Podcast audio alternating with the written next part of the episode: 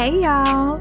Welcome to Shades of Brown, the podcast that discusses the ever evolving and sometimes contradicting thoughts of a Black millennial. I'm your host, Allie B, and I'm glad you're back here to listen to another episode. This week's guest is Cassandra Dunbar. She's a doctor and boy mom that's passionate about self care practices for Black millennial women especially moms who've been socialized to be self sacrificing since birth. She's also the host of Be Well Sis podcast. She had me on as a guest a few months back to share my mental health journey, and now she's here with us to share her birthing journey. I can't wait for you guys to hear. But before we get into the conversation with Cassandra, let's get into the next segment Rocking with Bob. Who is Bob? Bob stands for Black Owned Businesses.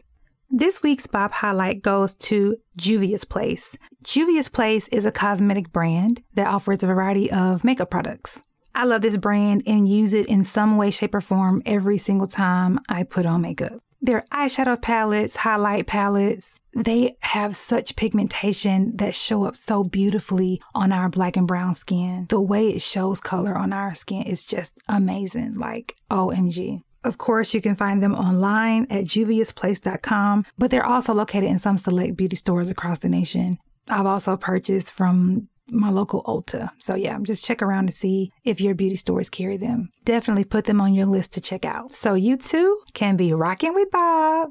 All right, y'all, let's get into the conversation. Let's unpack it. Welcome to Shades of Brown, Dr. Cassandra. How you doing, girl?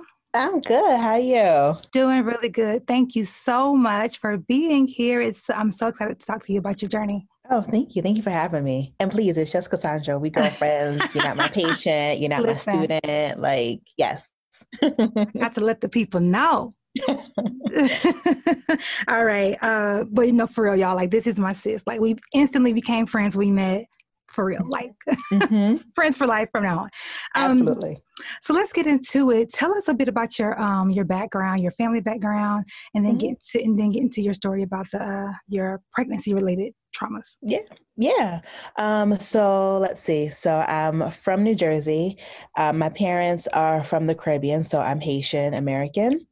Uh, I went to school undergrad in New Jersey, so I stayed really close to home. Then for medical medical school. I went to school in the Caribbean, so I left everything that I knew. uh, went to school there, came back, um, got married, had my first son, then had my second son. First son was easy peasy. You know, I had the morning sickness and that kind of stuff, um, which which sucked, but it was the norm, right? Um, my second pregnancy is where it got a little interesting. Mm. Um, so I had my second um, a year and a half ago, he um, for the most part the pregnancy was really normal um, outside my morning sickness which was terrible everything was more or less the same as with my first and i compared the pregnancies a lot um, yeah. the only difference was that around six months into um, my pregnancy I remember getting off of a phone call and the phone call was really upsetting, but it wasn't anything like traumatic, like yeah. nobody had died or I hadn't lost my job, like nothing super serious, but I remember yeah. I was really upset. Mm-hmm. So I'm sitting at my desk and I felt like, for lack of a better way to describe it, I felt like he had a seizure in my stomach. Like the, there was a really violent shake, right? And I don't remember that with my first son. So I'm just like, huh, that was interesting. So it just so happened that I had another uh, midwife appointment coming up. So I told her what had happened, and she's just like, well, you know, your vitals are good, your blood sugar's good. I mean, you're putting on appropriate weight, he's growing appropriately, his mm-hmm. heart rate is good. I mean, it's nothing. Yeah. And I'm like, okay. And I know myself, when I am pregnant, I'm a little extra anxious, we'll call it, and a little extra vigilant. So I'm like, you know, maybe I'm just tripping. I'm going through some stuff right now. Plus, I'm pregnant, so maybe it really is nothing. Mm-hmm. So um, the pregnancy continued. Everything was fine ish though i was waiting for that to happen again that still like like stayed with me right. and the pregnancy was just a little bit different i remember with my first son like his kicks were really really strong um and when i had like my later on ultrasounds the the ultrasound techs would would mentioned, oh my goodness, he has some really strong legs. Like his kicks must hurt. I'm just like, well, thank you. Yes. Cause I thought I was being a baby. like, yeah, no, he has really strong quads and he still does. Um, he's a runner right now. um, they're like, yeah, he has strong kicks. But with my second pregnancy, like his kicks were like mild. So I'm like, well, maybe he's just a different baby, you know, because they mm-hmm. are two separate people. I, I shouldn't right. compare them the way I do.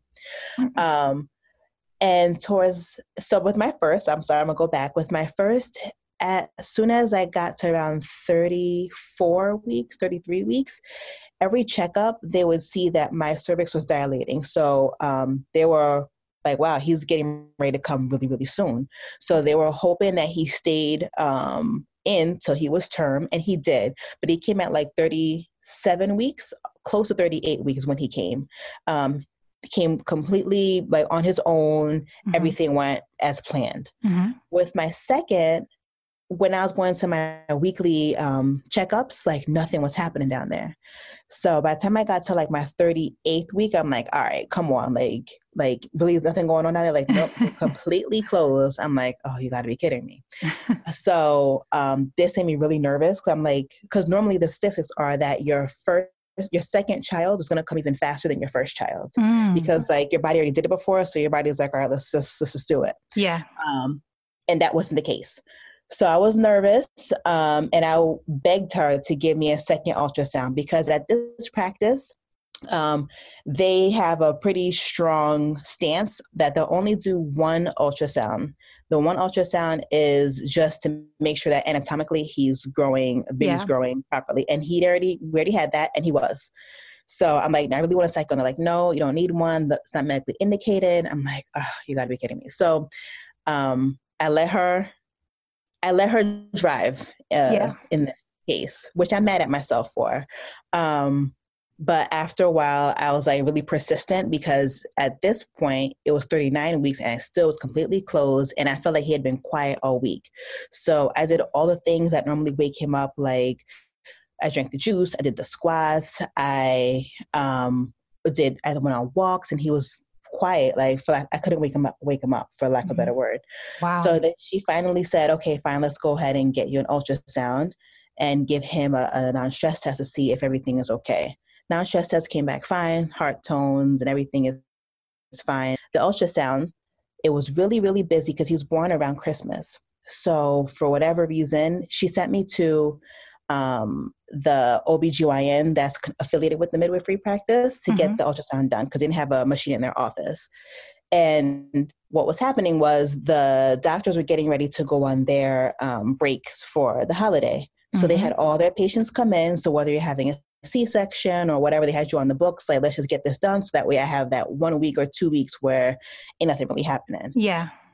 So the office was really busy. And normally the protocol is that the tech will do the ultrasound and then she'll call in the OBGYN to come and read it again and talk to you.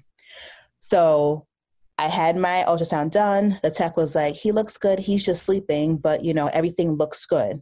So she went and told the OBGYN that. And then he comes in for like two seconds after I've been waiting in the room by myself for maybe like 40 minutes. He comes in, he's like, I'm sorry, I'm super busy. I'm like, I could tell. And then he's like, you know, um, honestly, I just reread it that what the, the tech had showed. It looks good based on your history. I don't think anything's going on. He's just taking his time. And I'm like, okay. She's like, he's like, you know, you can wait for like another like, like four hours. So I'm done with everybody else. Then I'll come back in and talk more. But he's like, but honestly, you can just go home. I'm like, okay, fine. I'll just go home. If she says it looks good, you say it looks good. I went home. That was Friday night. And I called my, this time I got a doula with my um, pregnancy.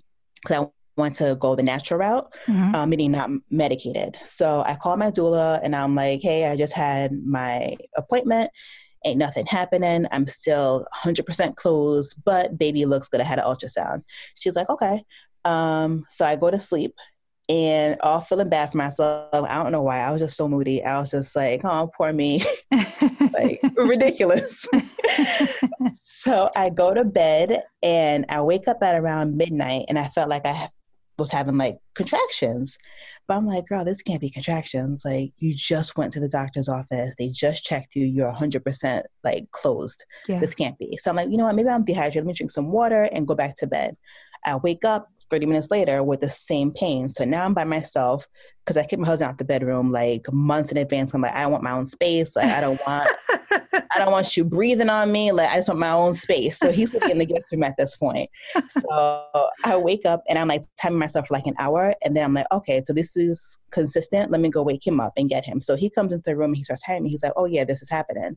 So she so he calls the midwife to come to the house.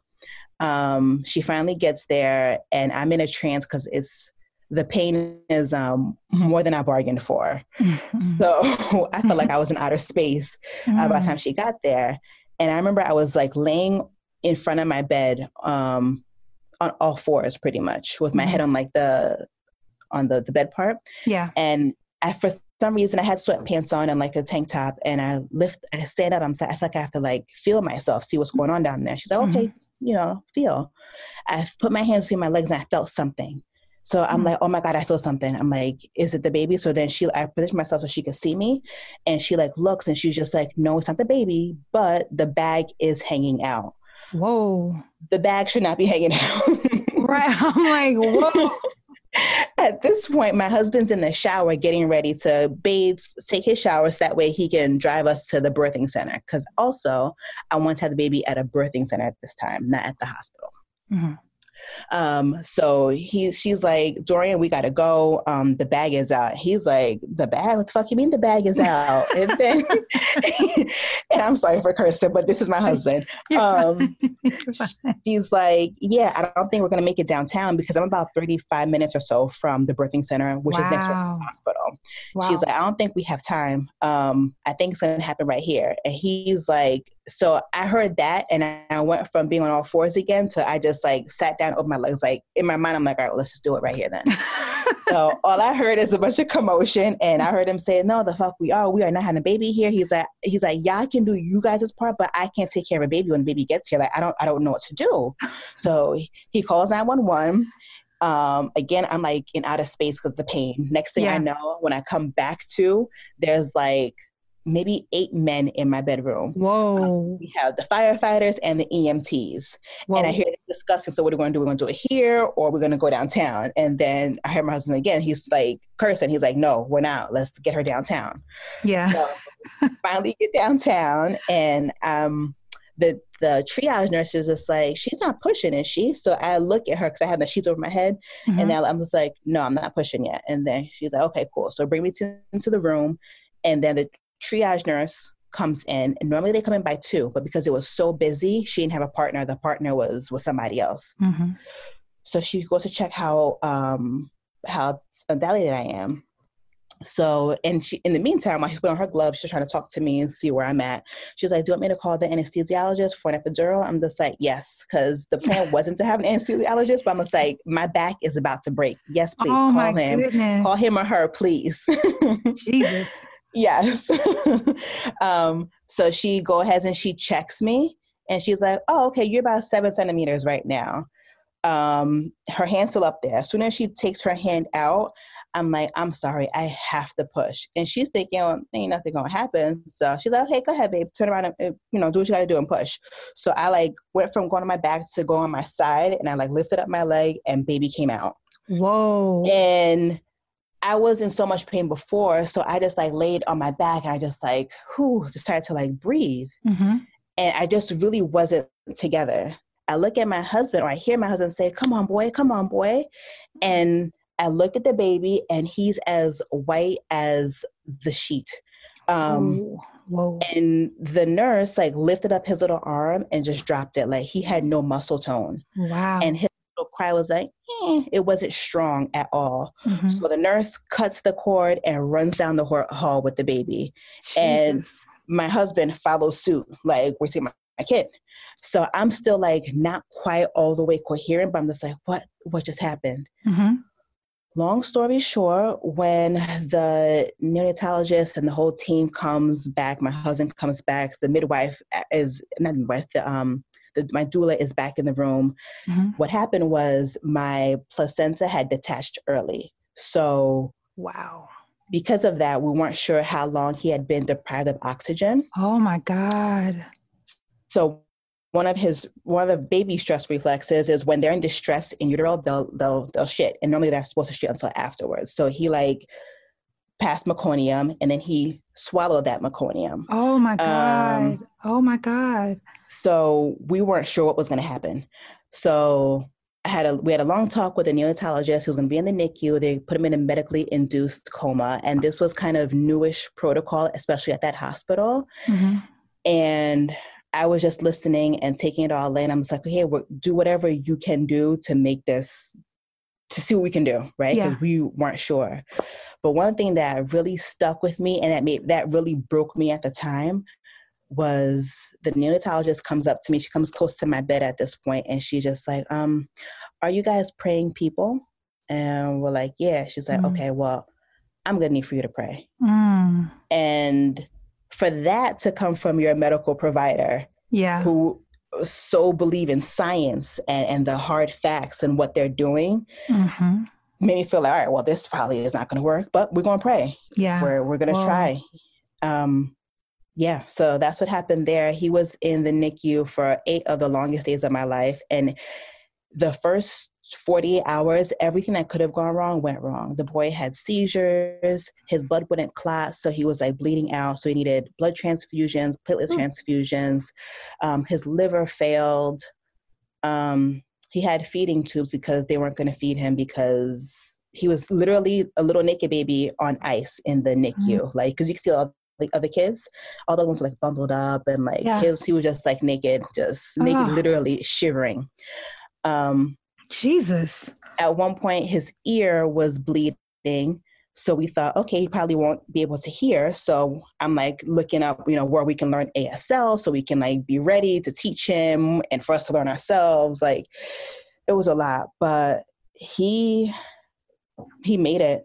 Jesus. And at one point, they weren't sure what's happening with me because they thought that our blood had crossed. And mm. then if our blood crossed, and that's the issue for me. Then I would need that my blood would clot too. But thank wow. goodness my blood didn't clot. Um, it was just, it was a lot. It was a lot. But looking at him now, everybody who's part who was part of his medical team at that point mm-hmm. are in shock. They're like, we have, we would have no idea that he went through all this because he is completely quote normal. Like he's met wow. all his milestones. Yeah. Um, i thought he would be on seizure medications for the rest of his life. He hasn't taken one seizure med um, since being discharged from the hospital. Just wow. he he's just amazing. And every time i look at him i sometimes i get all not every time but i often get really like full of emotion because mm-hmm. i'm just like you're proof that God is is real. Yes. Jesus Christ, that is a lot. I cannot imagine it. Mm-hmm. I cannot. That is incredible. And like you said, like God is so real because mm-hmm. that's that sounds all kinds of traumatic for all parties involved. You, your husband, the child. Mm-hmm. Man, and, and even your other son, you know, I don't know that he, you yeah. know, was aware of what's all, all, what's going on, but babies can feel emotion and can feel energy and all that's going around them, the confusion and the chaos. It just sounds like, whoa. So, yeah. how did that affect your mental health and pretty much the state of your family? Oh, um, so I will go with the family first because you made a really good point. Um, my now five year old, he was four at the time, and mm-hmm. he was so excited for his brother. Um, he was really looking forward to him coming home. So, firstly, he came to the hospital to see me, and he couldn't see his brother. He's like, "So, where's my brother at?" So, the baby's out of your belly. So, where is he? And I'm like, "Well, we can't go see him, you know, um, because at the time there was some virus going around. There was something happening that they wouldn't. They only let the parents go see the baby in the NICU." Mm it was something respiratory as well. But anyway, so he couldn't see the baby. Wow. Um, then I came home and he's like, all right, stop playing. He like literally fell apart when I walked into the house without the baby. So he's just like, something's not right. You guys aren't telling me what's going on. He's like, I don't like this. Yeah. Um, he didn't use those words, but he was really emotional. And he's an emotional kid because he's super intuitive. Yeah.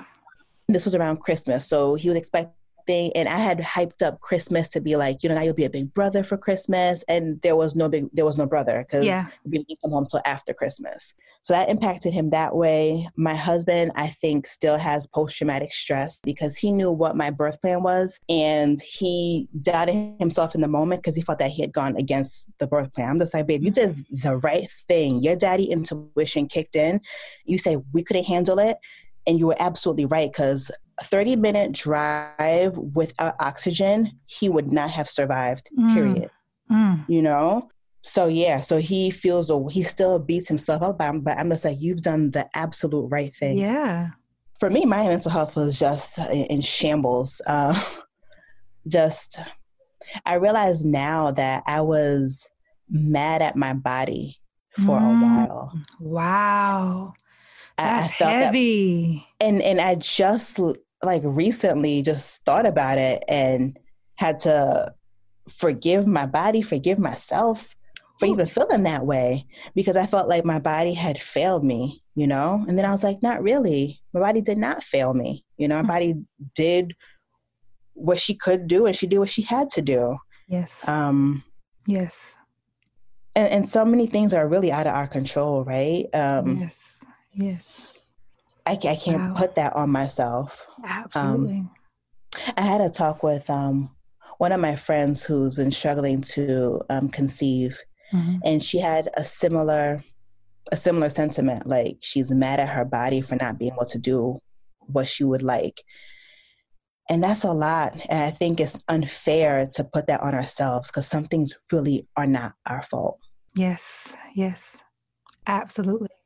Man, um, when we hear stories like this, um, the things that uh, mothers go through, the, the strength you all carry, it's so easy to say, man, you're such a strong woman, right? But sometimes even that can be like, no, like I struggle, you know?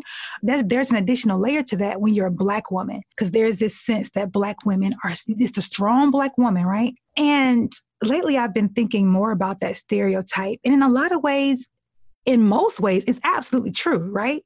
Um, but there's a piece to that where sometimes we may not feel allowed Yeah, to be what we truly are or, or, or to feel what we're truly feeling, to sit in our reality, to sit in the truth, which is I am broken, I'm struggling, I'm in shambles, my life's a wreck. Can you speak to that? Did, did that affect you at all? You, Yes. pers- you personally and in your interactions with your medical providers?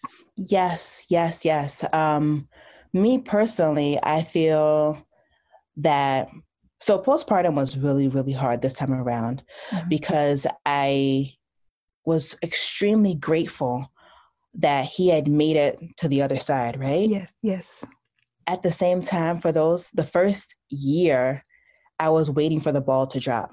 I was just waiting for like for him to have a seizure in the middle of the night where I'm barely coherent because I'm I'm just up feeding him, right? Mm. Um, or I was really paying attention to every single thing that he did to see if he hit his milestones the way that his brother did. Or I was just waiting for something bad to happen, or for us to go to another specialist um, appointment and to see that something isn't right. Yeah. Um, so I spent my first year just tense, grateful but tense Mm. and, and depressed. Um, one thing I did differently with him is that I breastfed the entire year. With my first son, after three months, I'm like, you know what? This is painful. This is not for me. I'm gonna give him formula, and that was that. Mhm. But with my second, the NICU team, um, they they were supportive in whatever I chose. They were like, listen, um, his stomach, he's had so many drugs in his system in such a short amount of time, and his stomach, his gut flora may not be what it should be. So if you can breastfeed, I'd, we'd really, it would be beneficial to him Yeah. with that in mind, I'm like, listen, that baby already went through so much. Let me do my best to to Mhm. breastfeed. Breastfeed did not come natural to me. It just doesn't. Um, I have a theory that in a past life or maybe in my lineage that we were like wet nurses because there's something about the baby being on my my breast that I just feel like I love my kids so much, but I just feel like I want to jump out my skin. Wow. wow. So I pumped. Yeah. With that, pumping takes so much energy and so much time because, and for the first maybe four or five months, I had the hospital grade one. Mhm. So it wasn't portable. So I had to like sit there for at least 30 minutes to express both breasts. In the meantime, I literally can't do anything. I can't attend to my older son or my baby. So it was dad who was on it and my mom, thank God, who were on it with the kids. But imagine I'm feeding every two to three hours he has to eat. So I'm away most of the day, pretty much just pumping wow. until I found, yes, um, until I found an amazing um, portable pump that was actually powerful because some of the portable mm-hmm. ones are crap, but this one was actually like it, mm-hmm. it got the job done. Mm-hmm. Um, so just that, just feeling just inadequate in my time that I'm spent. I'm spending so much time just pumping. I'm not able to be present for really present for my kids or my spouse or be a, a good daughter in, in, my eyes, right? So that was a lot. And then um, just the, ex- the, exhaustion that comes with being a, a parent to a newborn. Yeah. Um, and then just just the feeling of being mad at myself mm. for putting blame on myself for the events that happened. Um, and then for I, I, struggled with a lot of things. So the first year was just terrible. Yeah. It was just awful. Yeah. and then um, me my not my midwife my doula saw that i was struggling. And she was just like girl like, have you been seeing a therapist? I'm like, I used to see her, but I haven't seen her. She's like, please go back.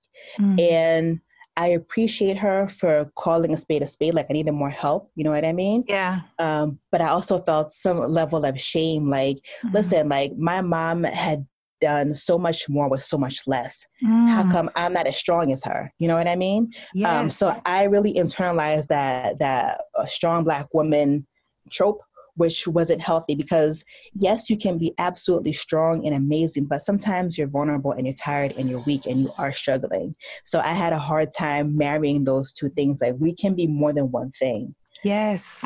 Yes. Um, and then in the medical in, uh, situation, well, I always feel that I have to speak up more, and I hate that I have to lead with my titles to feel like I get any type of like quote respect. Yeah. You know, I, I don't, I just want to be a patient, really. But I always feel like I have to tell you who I am, what I do, whether if, if I'm speaking for myself or especially for my kids, you know? Yeah. Like, these are my credentials, now let's talk. Yeah. Um, I felt like with this pregnancy, I was more laid back. And I, for a while, I was mad at myself for not like being super forward about like, hey, this is my education and this is what I know. You know what I mean? Mm-hmm. Um, and looking back, like would it have helped? I don't know. Um, I don't know. Yeah. Wow. Man, that is intense. We we often do that when it comes to the shame we feel for needing something more. Um, I was recently my latest therapy session. We actually dealt with this. You know, like your needs are valid don't compare your needs right um, mm-hmm. um, they, they are yours and they're yours to care for yeah but i think we often do that black women we compare ourselves to our mothers and our grandmothers because we mm-hmm. see we see what they've done and what and the resources they had or the lack thereof right mm-hmm. but the thing i've had to tell myself is we don't know what they were going through in their yeah. minds. We don't know what they were struggling with, right? They yeah. on the surface it looked like they had it all together, but they could mm-hmm. possibly been struggling with similar issues themselves, you know? They just didn't have the resources to care for themselves. So that's so real, that shame. Um, but it's a liar though. It's like that mm-hmm. we, gotta, get rid of that, you know, and speak up. Our friend Alicia said this, uh, Alicia McCullough on an episode she she was here on and she said um, shame only thrives in silence. We have to speak up. Yes. You know, to speak our needs. So yes. I'm so I'm so happy that your doula encouraged you to seek therapy. Um, yes. Um, speaking of, I'm not used to hearing mothers say they still have contact with the people who um, help, you know, in the birthing process. So the doula is she is that typical that she or she or he stays around? Uh, yeah, after? she stayed around. Mm-hmm. So that is part of her her practice, the way she does things. So she stays with you throughout um, your pregnancy, and then she gives you six weeks afterwards too. So what she did for me was um, when I came home, she came over. She um, before Aiden was home, she would she gave me like a, a sitz bath to help mm-hmm. me heal down there. She gave me special teas. Um, and then when Aiden came home, was when she really started coming over. Aiden's mm-hmm. my second. Um, she um, would let me shower. Like, so she would like wow. hold on to Aiden and just, you know, tend to him as I just showered. Wow. Um, again making teas. Um, my mom was a- around, so she wouldn't help. She didn't help with house um, like household stuff but if i didn't have my mother around like she would do that kind of stuff too like she whatever she feel that she can do to help you just be you and not mm-hmm. necessarily a mom at that moment um she she does and I, I didn't really know what a doula was until I met her. For some reason, I felt like I needed a doula for this for this one, and I'm so happy I found her. And I feel like every single woman needs one. You really need that that village around you. Yeah, childbirth is a lot. You know, yes, yeah. everybody goes through it, everybody does it. But I feel like here in the States, we, we don't do it right. We really don't. We just, um, the the mother just goes through this traumatic process whether or not it, it's according to her birth plan birth, childbirth is traumatic period yeah. just the nature of it is traumatic yeah and you go into the hospital one person you come out two sometimes three because you might have twins or multiples mm-hmm. or whatever mm-hmm. and you're expected to keep these little people these fragile bumps on logs like alive and yeah. and it's a lot you know and then our hormones are fluctuating and it, the way we do things in America with just our nuclear family, it's not okay. It's not how we were meant to be. I'm, yeah. I, I know what I know, what I know. I, there's no research that necessarily backs this, mm-hmm, but this mm-hmm. is just, just seeing how things are done here versus even how things were done like in the Caribbean, like in Haiti. Like it's like a whole all hands on deck when when the mothers get um delivering and after, especially after mm-hmm. delivery. Mm-hmm have every single auntie, every single older person, every single friend up in that house, like mm-hmm. doing what they can, whether it's making yeah. meals, whether it's rubbing her back, tending to her other kids, mm-hmm. like mm-hmm. cleaning the house. Like it's just a whole, yeah. you need a whole system. And I feel that yeah. we we fail our women here big time. Mm. It, mm. it, it's impossible to to really take care of yourself and take care of somebody else after you've just given birth. And my heart breaks for the single mothers who don't have like a a, a support system because yeah, how yeah how yeah, I ask myself that all the time. Like, how Sway? How do mothers do? Mm-hmm. Mm-hmm. So you're saying you believe that every mother should um, have a doula, and I've been mm-hmm. noticing mm-hmm. um, that as a trend lately. I've been seeing more Black mothers, mm-hmm. Especially those around my age, millennial millennial mothers. I've been seeing um, that more of them have been um, using that as a service instead of the traditional route going to the hospital. Are doulas just as accessible? How do you go about that process? See, I feel like uh, depends where you are. Um, I live in Charlotte, and when I looked up finding a doula, it was there was a ton. I had so many to choose from. I think if you're in a, a city or like in a major metro, you'll have lots of options. Yeah. For whatever reason, the woman that I chose, famous for Meta Darling, I chose her because just her spirit through the internet just like spoke to me. Yeah. She um uh, just a, a black woman who I think her area of focus is being inclusive. So she works with uh, the LGBTQ community as well. I'm just like, okay, I like that. You like everybody. So yes, I, I want that spirit around me, that energy yeah. around me. Yeah. Um, I think it depends where you are. And I, and to your point, for sure, I feel like our generation mm-hmm. um, is very much more so um, accepting and trying different routes. Yes. Um, I went this route because everything went fine with my first child, but I wanted to do something just a little bit different. I don't know why I had a strong desire to do things differently, but I just felt like I had to. Yeah. Um, and with both children, I went with uh, midwives instead of going with an OBGYN just because um, in my medical training, when I spent time um, on the OBGYN rounds, we spent, we gave, quote, normal pregnancies the least amount of attention. Mm um I, just didn't like it. Like yeah. you just you pretty much like, oh, whatever. She's normal pregnancy, like whatever. Give her like two seconds of your time. You spend more time on the people who, you know, have other complications, which I understand to a point. But at the same time, no matter how you give birth, giving birth is a whole thing. And I felt like it just wasn't Yeah. I don't know. It just Yeah. I, I didn't like the the way that I had saw things. So mm-hmm and, and OBGYNs, like they're surgeons, like they're they're surgeons, like they they are surgeons, you know? Yes. And the ones that I trained under, brilliant. If, if if I had like a surgical need, I'd absolutely go to them and I refer to a loved one to them. But just the mindset like if this is just a hair off of what i expect or what the textbook says let's go ahead and cut i'm just not comfortable with which is yeah. why i went to a midwife first yeah and man that's so important to speak to because so me, you know, ignorant of all things, mother, I'm not, I'm not a mother. Um, you think OBGYN, they are to care for you in all of your pregnancy needs, right? So that's emotionally, physically, right? Like all of who you are during that time but it's really that they're there for that moment right for mm-hmm. just just the birthing moment um, mm-hmm. and, and it sometimes feel that they care more i was talking about this in a recent episode about healthcare and one of the points we're talking about how it seems just like a, a business right get you in get you out and so we can get that coin from you um, because it's my understanding that once mothers have um, given birth they're on a, a clock you know you got to get out of here so yes we need to free up this bed yes um yes so it just seems like just wrong. yeah, the the I feel like Western medicine it has its place, and you know I'm grateful for it to an extent. But at the same time, being both a patient and somebody who has learned and served, I feel like there's just so many gaps.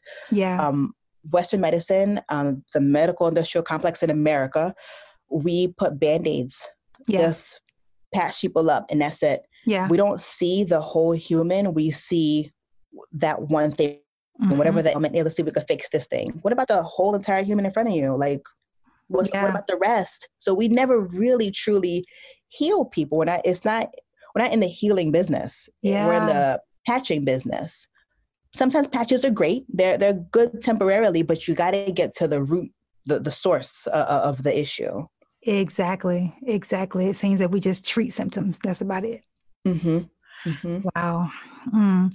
We've we've noticed in the past I don't know, five or so years where we've seen celebrities speak out about their own experiences, particularly Black women like Serena Williams and Beyonce, and, and talking about their struggles, right? And how even they, you know, with with the notoriety they have, with the status they have, even they had to go the extra mile to speak up for themselves because there's this myth that black women are stronger yes. and have thicker skin and a higher pain tolerance than any other woman. And it is literally to our detriment. We're yes. dying we're dying because people feel like we are stronger. Yes. To speak a bit more to the strong black woman trope do you think that we as black women stand in our own way in wearing that?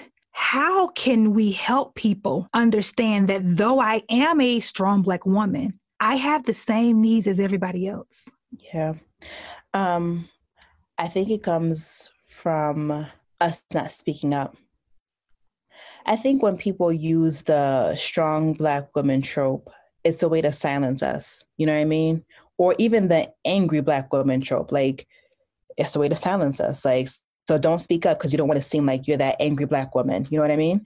Yeah. Um, I, I think it's important to speak up. I in speaking to like my friends and just thinking about my own experience, I think we are just tired.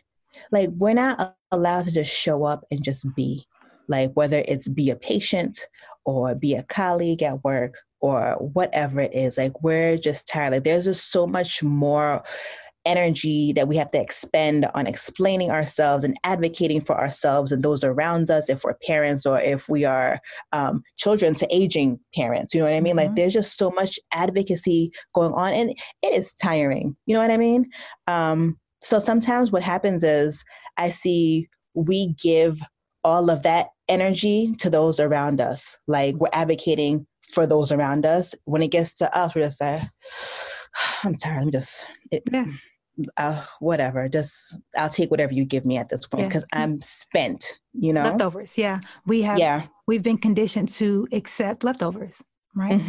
Even mm-hmm. from our even from ourselves. You know, it, mm-hmm. it's whatever's left. Yeah, absolutely. And and um, what I've learned in therapy, my main like lesson this past year has been, girl, you have to take care of you first. It's not selfish like you literally have to take care of yourself first because you thinking that you're giving everybody else the most or the best of you, you're literally not. You're giving them like the scraps because you haven't filled yourself up at all. So you're not giving them your best even. You're, yes. What you think is your best is actually trash because yes. you're yourself, yes. you know?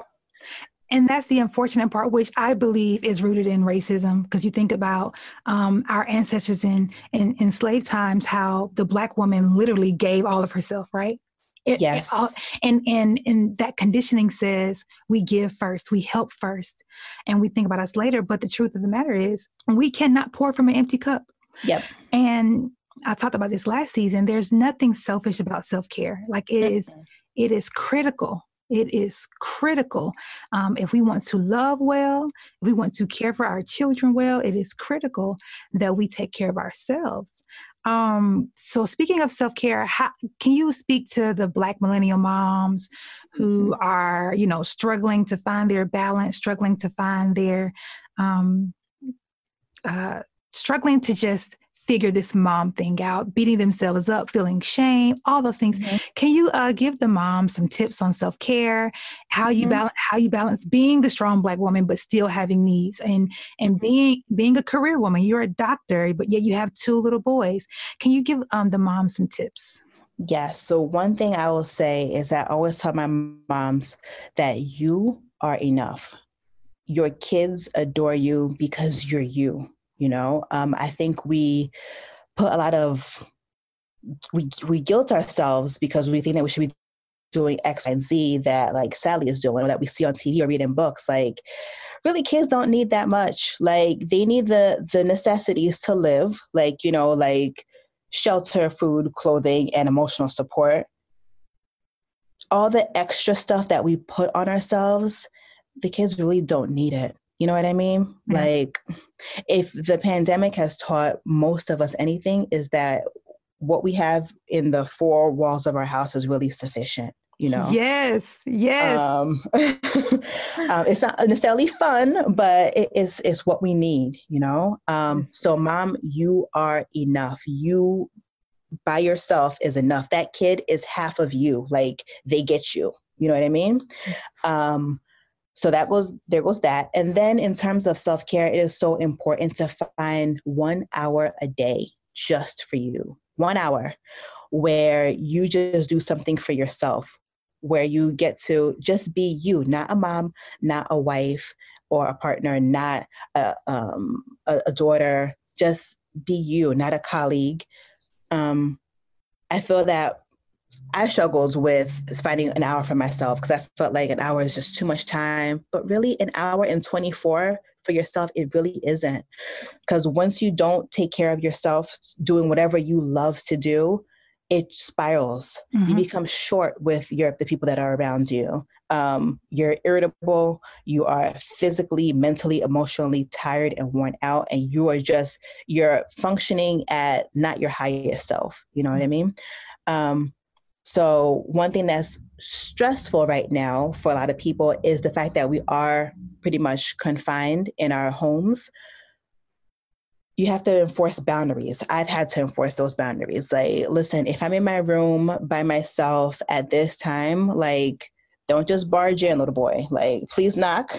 number one. Mm-hmm. Number two, if I say not right now, if it's an emergency, like, give me that time. I'll come to you in a second. Yeah. Um, so enforce those boundaries with your kids. I've learned that our kids model what they see. They don't give a damn about what we say, really and truly. Like they're going to model what they see us do. So it's important that my boys know to enforce boundaries. So I have to model boundaries for them. It's important that my kids are physically active. So I have to model being physically active. Am I like, am I, I don't know, running marathons? Nope, I'm not, but I'm doing some gentle stretches. And nine times out of 10, when I'm like on my yoga mat, like stretching, they're going to join me. Like Aww. just because they see mama do it, you yeah. know? Yeah. I don't have to ask them to. Um, just taking that time for yourself, whatever that looks like. If it's reading a book, read that book by yourself. If it's working out, work out by yourself. Go for a walk by yourself.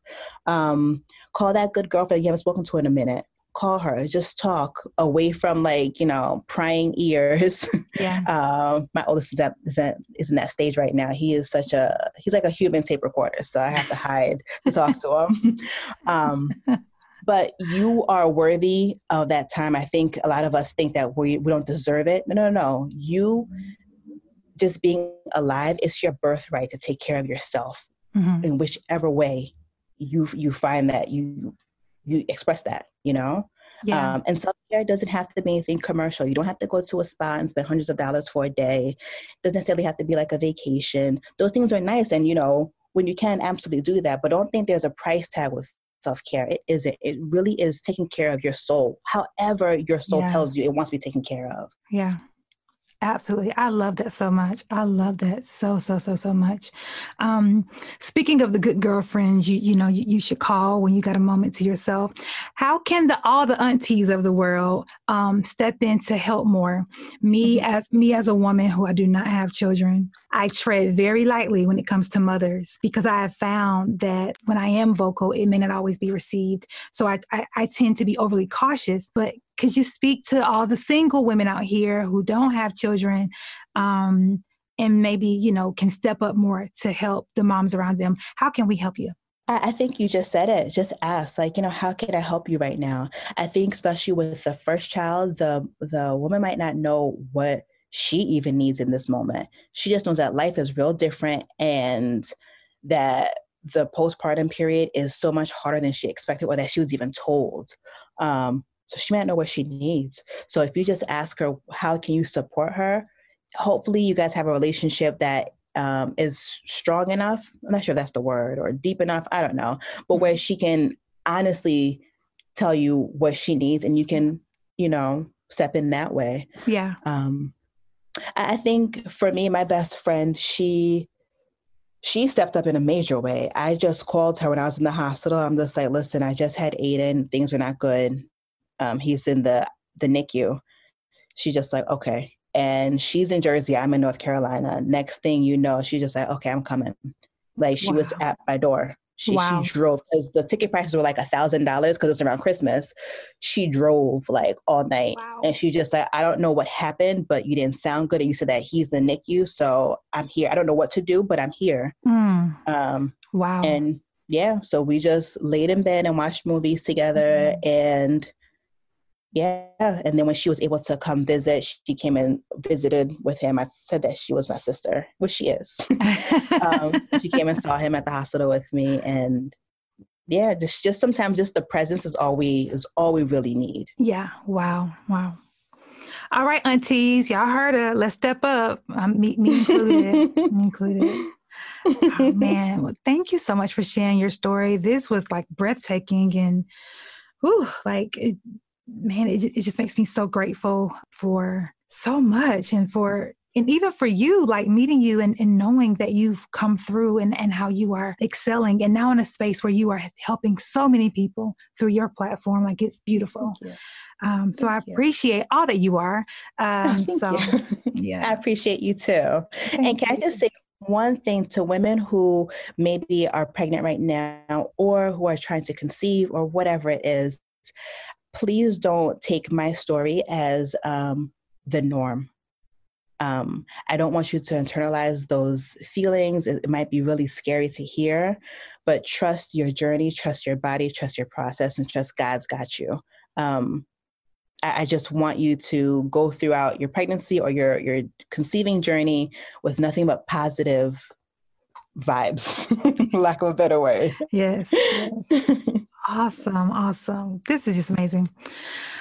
Black mamas, you're worthy and we love you. Okay, let's get into yes. brownie points. uh, this is where we're going to give ourselves some love, show ourselves some love for something that we're proud of, big or small, whatever it is. I would hope that you would share with me. Go to um, Instagram and or Facebook and share with me under the brownie points post what you're giving yourself brownie points for. Uh, Cassandra, what are you giving yourself brownie points for this week? Oh, this was a rough week, but I'll give myself brownie points for speaking up because um, the past few weeks, if I'm being really honest, have been tough emotionally. And I spoke up and I was I told my husband, I'm like, I'm I'm not okay. Mm. I'm just not okay. Um, and that's not like me. Normally I just suffer in silence, but this time I spoke up. It was uncomfortable, but mm-hmm. I it was received well and awesome. he's trying his best to be as supportive as he can to help me be my best. So yeah, yeah speaking up. Wow that that's so important. I actually have a very similar brownie points this week. I'm giving myself brownie points for um, having a conversation to someone. I think so many times we um, hold maybe like disappointment in our heart and, and, which can turn into resentment based on someone offending us and and they never know them never knowing they offended us you know? Mm-hmm. um so i had a conversation with someone because this person says this one thing that is a trigger for me. Mm-hmm. and they did, they don't know it. They have no idea this is a trigger for me. Um and i'm like you know what? They're gonna keep saying this and it's gonna keep pissing me off. So let me just uh let me just say something. Um uh, and we had the conversation, and, and it was what it was fine. It's like cool. I got it. Understood. and it's like it's some some things can be so simple, but for me, I overcomplicate things. It's just like, well, what what if you know? They, Same. You know, like when you like talk about those boundaries you said earlier, like what if I enforce a boundary and it negatively affect the relationship? Um, but it's like, no, fam, speak up for yourself. Right, right, right. Because otherwise, you're gonna be the one who's suffering, right? Like they, they have no idea, right, the effect of their words, right? Um, and it was something simple, right? Like, so yeah, that's what I'm giving myself brownie points for. Um, is is, is also speaking up. So. Thank you for sharing that. I'm so proud of you. I'm proud of you because that's hard. Yes, I'm proud of myself. I, was like, uh, it, it, felt so uncomfortable in the moment, but the result was way better than I imagined in my head. So. Yes. Awesome, awesome. uh, well, before we close, could you please let um, listeners know where they can find you and let them know about anything else you're working on or want to share? Yeah. Um, so I have a podcast. My podcast is called Be Well Sis. It is a inclusive wellness space specifically created for Black women, um, though all are welcome. Um, we talk about everything that will help you level up mentally, emotionally, physically, and spiritually. Um, yeah, so join me there. And then I'm on Instagram at Be Well Sis underscore podcast is my Instagram page. Awesome. And you guys, her her podcast is amazing. It is wonderful, so helpful. Um, I find myself like going to your page very often to just get like a, a boost of energy, a boost of support, a boost of like uh, like just you know that you need that like you go girl right and i get yes. that i get that from you often so thank you oh i'm happy I, you know i feel like sometimes the things that i think in my head don't just translate. So I'm happy it's translating. Yes, yeah. absolutely. 1000%. All right. Well, thank you guys for listening. And thank you again for coming on. Thank you. Thanks for having me. Wow. Wasn't her story incredible? Oh my goodness. Thank you so much, Cassandra, for coming on to share with us your journey. I'm sure you all enjoyed listening just as much as I did. As she stated, please go check out her podcast and please follow her on Instagram. She is always posting gems that will make your day brighter. I just love her. She's so incredible. Such a beautiful queen. Well, all right, y'all. Thank you guys for tuning in to another episode of Shades of Brown. Please go over to Instagram and Facebook to follow me at Shades of Brown Podcast. Please rate, review, and subscribe. Like, share, comment do all those things so that other listeners can find me a bit easier. I would greatly appreciate it. And black folks, please know you are enough. Black mamas, please know you are enough. Your creation is so divine, and I love me some you. So until the next episode, be healthy, be whole, be healed.